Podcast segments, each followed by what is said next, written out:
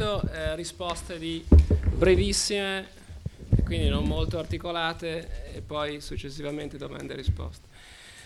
Allora, ehm, eh, primo, eh, preferirei neanche menzionare eh, o entrare nella discussione se questa è come la crisi del 29, no, perché mi sembra che, o, o se questa è la fine, dimostrazione dell'inefficienza del capitalismo, perché lo ritengo, primo, inutile per capire cosa succede veramente, secondo, un, un, un dibattito veramente poco serio, a meno che si stabiliscano i paletti, cosa si definisce per crisi, una riduzione dello stock di attività finanziarie eh, reali, eh, una perdita accumulata del PIL. Ehm, eh, diciamo che eh, parte di questo Um, l'unica diciamo, cosa valida che ritengo di questa caratterizzazione, anche voi nel titolo, è colpa di Grisman, è colpa di questo, è colpa di quell'altro. Uh, è utile per segnalare, dare un segnale molto semplice a, a tutti che uh, so, qualcosa di serio sta succedendo, è importante soprattutto contrastare l'ottimismo di facciata che naturalmente banchieri centrali eccetera devono avere perché non possono non avere in questa situazione.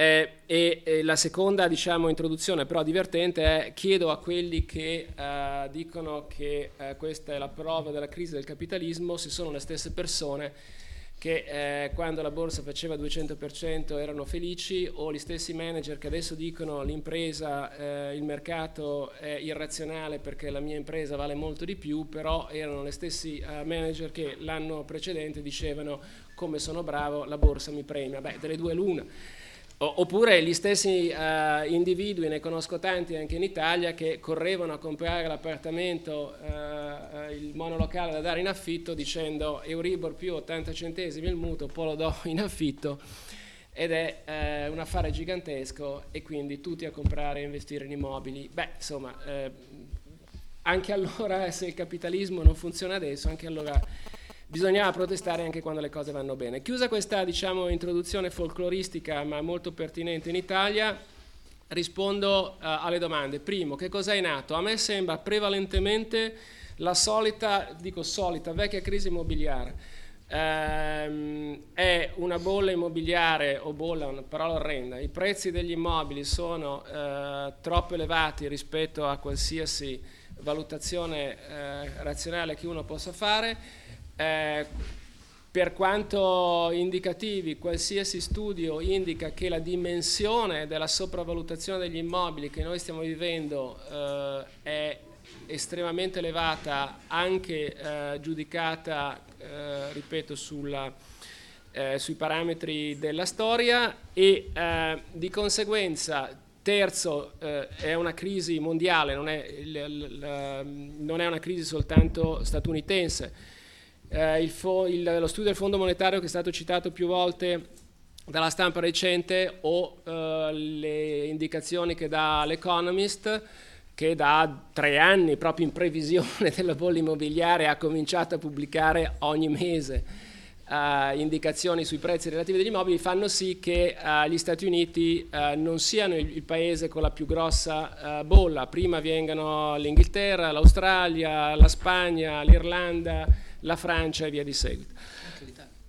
Uh, no, l'Italia è in linea con gli Stati Uniti, però ha una leva leggermente inferiore. Però eh, questo è un'altra cosa interessante. Se andate a guardare tutto lo studio e guardate l'incremento di indebitamento rispetto al reddito disponibile degli individui a fronte degli immobili, vedete che in Italia l'indebitamento degli individui a fronte degli immobili rispetto al reddito disponibile è aumentato di ben 15 punti percentuali è vero che negli Stati Uniti è aumentato di 40 punti percentuali, però l'effetto leva, cioè il livello della leva in Italia è più basso, però l'incremento eh, che c'è stato è molto elevato, quindi in effetti abbiamo un problema. Eh, terza e ultima notazione, non dimentichiamoci che le bolle immobiliari in Italia hanno fatto disastri non sugli individui ma sulle società.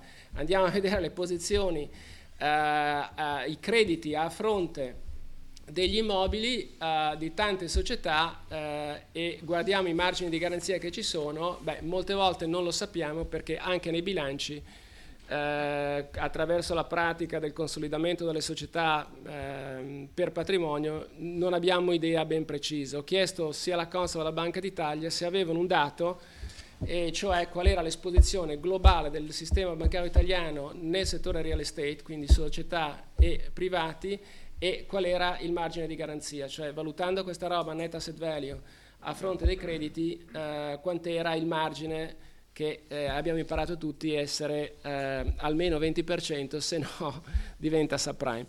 Uh, quindi, uh, perché di, sottolineo il fatto degli immobili? Perché storicamente le grosse disastri li hanno fatti gli immobili. Avete mai visto una crisi finanziaria a partire dal mercato dei futures? No, è un derivato, ce la leva. Uh, ogni volta che ci sono gli immobili provocano dei grossi disastri. Non dimentichiamoci che l'intero sistema bancario svedese e quasi inglese è stato nazionalizzato nell'ultima crisi immobiliare che nell'82 il 25% del sistema finanziario americano è sparito dalla circolazione, non nel 29, nell'82. Eh, gli immobili e anche da noi. Vi ricordate cosa successe nel 90, l'ultima bolla immobiliare? Tutte le banche, da San Paolo eccetera, andarono sotto per gli immobili.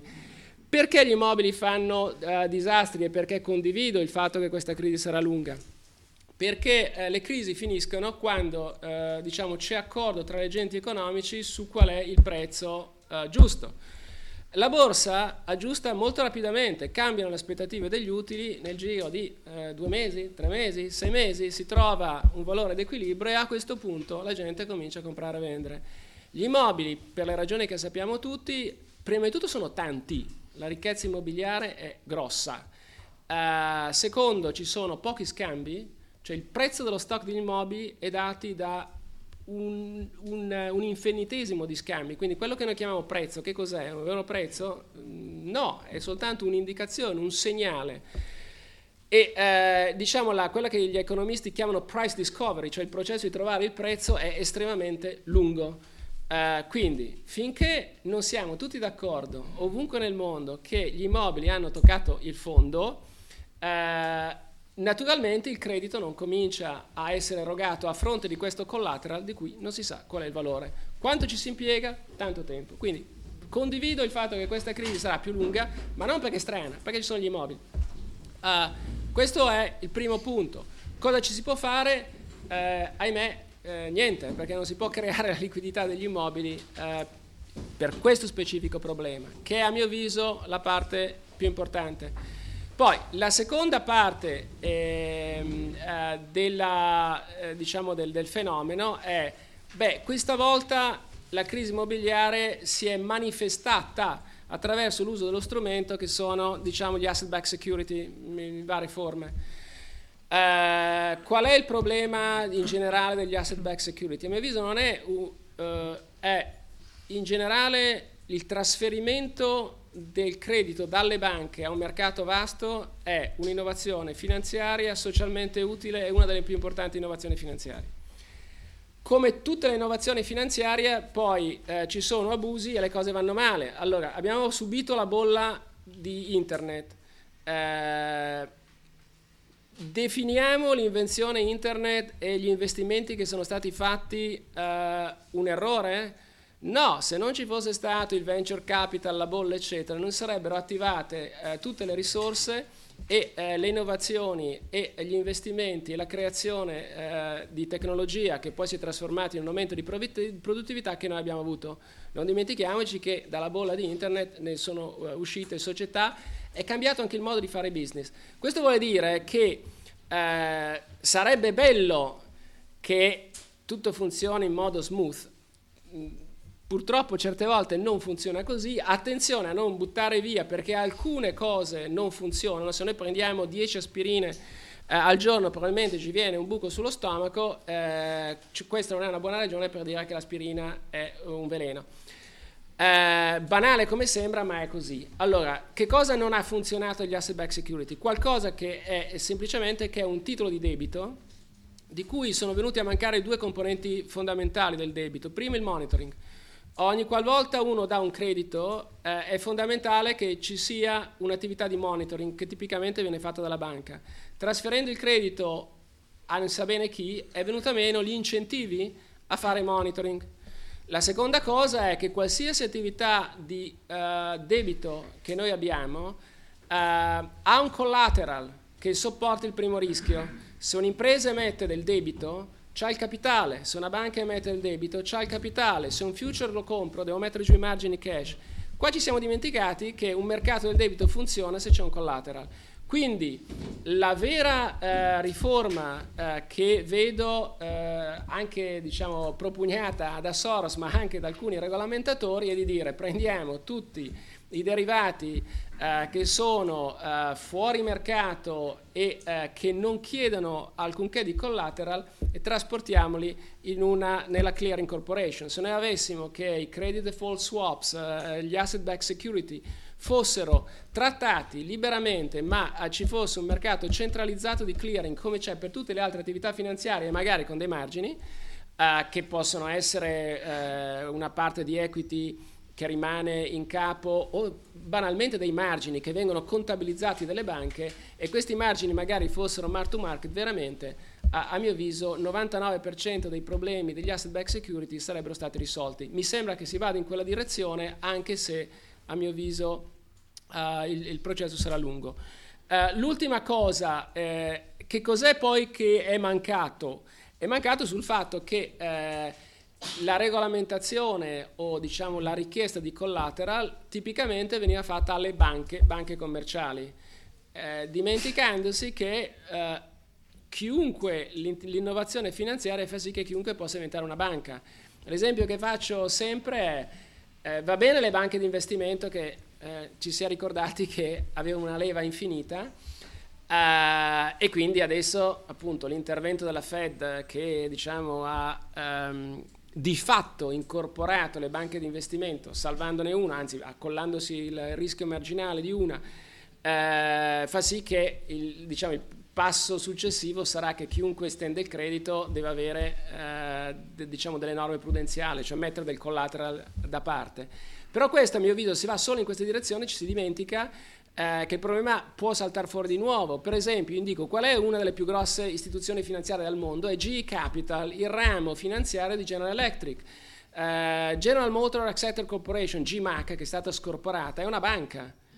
Uh, se noi regolamentiamo le istituzioni finanziarie, dimentichiamo che ci sono delle banche, prendiamo il caso esempio della Fiat che continua a dire a debito zero, a 23 miliardi di debito, perché le, tutti chi, chiunque produce, cito la Fiat ma potrebbe darne 50 mila, produce beni durevoli, fa soldi attraverso il finanziamento, attraverso l'acquisto. Quindi se vendi il camion, se vendi la centrale elettrica, se vendi uh, le auto, fai soldi dando finanziamenti a chi li compra. Il debito viene emesso dalla società e funziona nella misura in cui c'è un mercato, quindi è il rating della società che emette il debito. Uh, allora, dove è finito questo debito? Come verrà finanziato?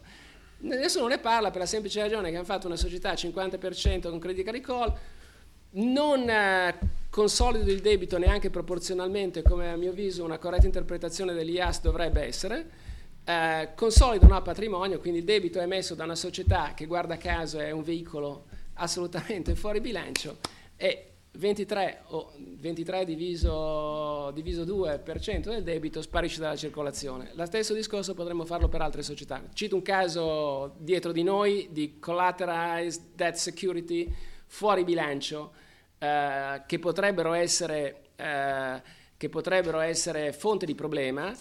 Eh, se ci fosse una recessione anche dei consumi è chiaro che dopo i mutui ci sono i crediti al consumo e quindi per prima cosa nei confronti dell'auto, degli autocarri e delle carte di credito. Tutto questo debito chi lo emette? Le banche? No. Quindi a mio avviso la seconda cosa che potrebbe appunto salvare è dire non regolamentiamo, non guardiamo alle uh, istituzioni, ma guardiamo agli strumenti e se qualsiasi strumento assomiglia a un debito, qualcuno ci deve mettere un collateral e questo collateral deve essere mark to market. Questa per me è l'unica riforma del mercato che non è una regolamentazione, un'efficienza del capitalismo, ma è uh, il solito modo per risolvere le crisi di credito, che ripeto, nascono sempre i margin requirements per gli short sale, sono stati inventati nel 29 dopo la crisi di borsa, uh, i margini nei futures sono stati derivati da uh, la possibilità di avere dei derivati su prodotti agricoli nell'Ottocento Ogni volta la regolamentazione bancaria è nata sulla esigenza avere del collateral. Quindi questo mi sembra sia la, eh, vera importante riforma sul fatto che poi venga applicata, a mio avviso, probabilità 0.0.